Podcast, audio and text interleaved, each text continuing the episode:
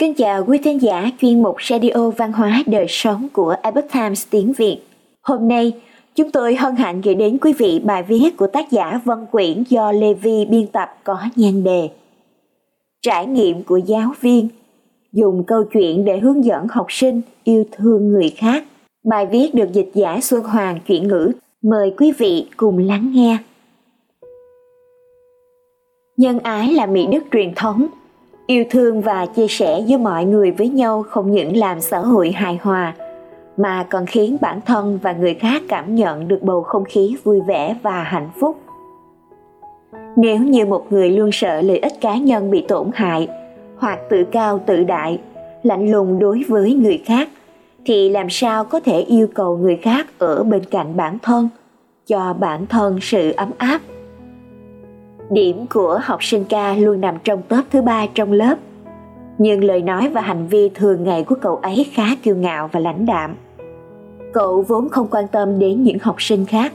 Một ngày nọ, ca giận dữ đến gặp tôi và nói với tôi rằng Thưa cô, em cảm thấy trong lớp có rất nhiều bạn không tôn trọng em. Bình thường sau giờ học có hoạt động gì đều không gọi điện thoại cho em. Có chuyện phím cũng không tán gẫu với em Dường như các bạn cố tình cô lập em. Họ làm như thế có phải là đang ghen tị với em không? Tôi cười nói, không thể nào, học lực của bạn W cũng tương tự như em. Em xem bạn ấy được rất nhiều người yêu mến, nếu những người khác ghen tị với thành tích của em, vậy thì họ cũng phải ghen tị với bạn ấy mới đúng chứ. Nghe tôi nói, ca thấy hơi khó hiểu, vì vậy tôi tiếp tục nói, Em có biết tại sao bạn W lại được mọi người yêu quý không? Theo cô quan sát, cô thấy bạn ấy rất khiêm tốn và sẵn lòng giúp đỡ người khác. Bạn ấy thường chịu khó giảng bài cho những bạn bị điểm kém trong lớp và chưa bao giờ đối xử phân biệt với họ. Bạn ấy cũng tích cực tham gia các hoạt động nhóm khác nhau và hòa đồng với các bạn cùng lớp. Em thử nghĩ xem, bạn ấy làm như vậy có thể không được mọi người yêu mến sao? Sau khi nghe tôi nói, K dường như vẫn không thể hiểu được những hành động của W. Thế là tôi nói, nếu sau giờ học em không có việc gì làm, cô mời em uống trà sữa, chúng ta nói chuyện nhé. K. vui vẻ gọi điện xin phép bố. Sau khi tan học thì cùng tôi ra quán trà sữa. Trong quán trà sữa, nhìn ra bên ngoài muôn hình muôn vẻ. Tôi hỏi K. có biết tại sao W lại vui vẻ giúp đỡ người khác như vậy không? K. lắc đầu, tôi bảo, Cô từng đến thăm nhà bạn ấy. W từ nhỏ đã lớn lên bên cạnh bà nội. Bà của W là một người rất tốt bụng. Mỗi ngày đều kể cho bạn ấy nghe những câu chuyện về văn hóa truyền thống. Dạy bạn ấy rằng phải biết yêu thương và vui vẻ giúp đỡ người khác. Bởi vì trong quá trình này, bản thân cũng sẽ có được hạnh phúc. Ca đột nhiên ngắt lời tôi và nói, Thật sự sẽ hạnh phúc sao? Bạn ấy không sợ tổn hại đến lợi ích của chính mình ư? Tôi suy nghĩ một lúc rồi nói. Không thể phủ nhận rằng mỗi người đều có tư tâm, Nhưng đồng thời cũng có lòng trắc ẩn. Nhìn từ góc độ tư tâm, Đúng là với thái độ phớt lờ trước khó khăn của người khác, Thì sẽ giảm được rất nhiều phiền phức. Thế nhưng, em cũng có thể cảm thông với người khác. Khi em thiện tâm giúp đỡ mọi người, Cảnh giới của em sẽ được thăng hoa em sẽ có được nhiều niềm vui và hạnh phúc hơn. Trắc ẩn chi tâm, nhân chi đoan giả. Nghĩa là tâm trắc ẩn là khởi đầu cho nhân đức của một người vậy. Để cô kể cho em nghe hai câu chuyện cổ về lòng nhân đức. Tống Nhân Tông được hậu thế trong lịch sử ca ngợi là vị hoàng đế nhân đức nhất. Có một lần, khi Tống Nhân Tông đang đi dạo trong ngự hoa viên ông liên tục ngoái lại phía sau. Như thể đang tìm kiếm ai đó. Sau khi trở lại trong cung, tống nhân tông nói với phi tần của mình. Ta khát quá, mau mang nước nóng lên. Phi tần vội bưng một ly nước đến cho hoàng thượng và hỏi, điện hạ, sao lúc ở ngoài không uống nước để rồi khát nước như vậy? Nhân tông nói, ta đã ngoái lại mấy lần nhưng đều không thấy liều tử đâu. Người đó là cung nhân phụ trách đun nước đợi hầu. Nếu ta hỏi sẽ có người vì thế mà bị phạt.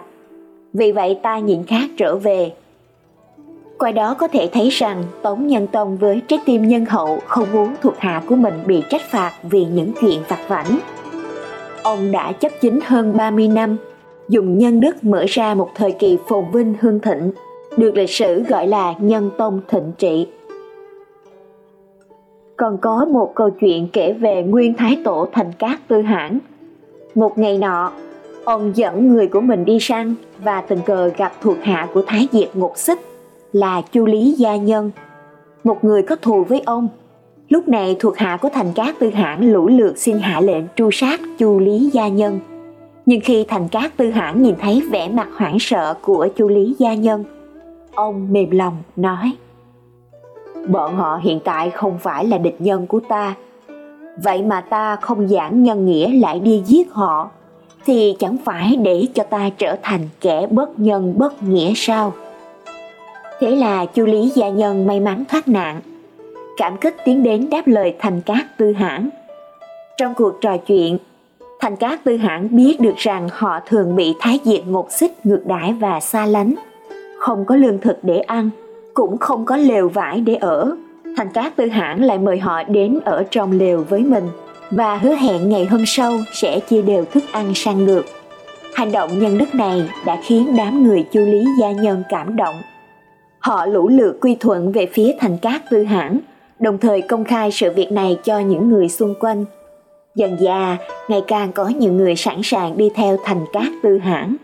Quyền lực của ông dần trở nên mạnh mẽ, đặt nền móng cho sự thống nhất của Mông Cổ. Khổng tử từng nói, Đức bất cô, tất hữu lân, nghĩa là người có đức sẽ không cô đơn trong xã hội sẽ được mọi người gần gũi và kính trọng.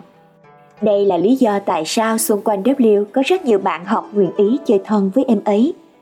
Cô nghĩ em cũng có thể làm được như vậy, phải không?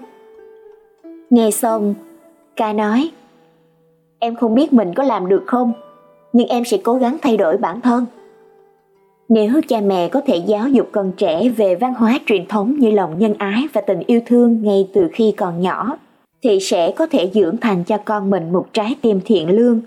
Điều này sẽ không chỉ giúp ích cho người khác mà còn giúp ích cho chính bản thân mình. Cho dù tương lai giàu có hay nghèo đói ra sao, các em đều sẽ cảm thấy nội tâm giàu có và hạnh phúc.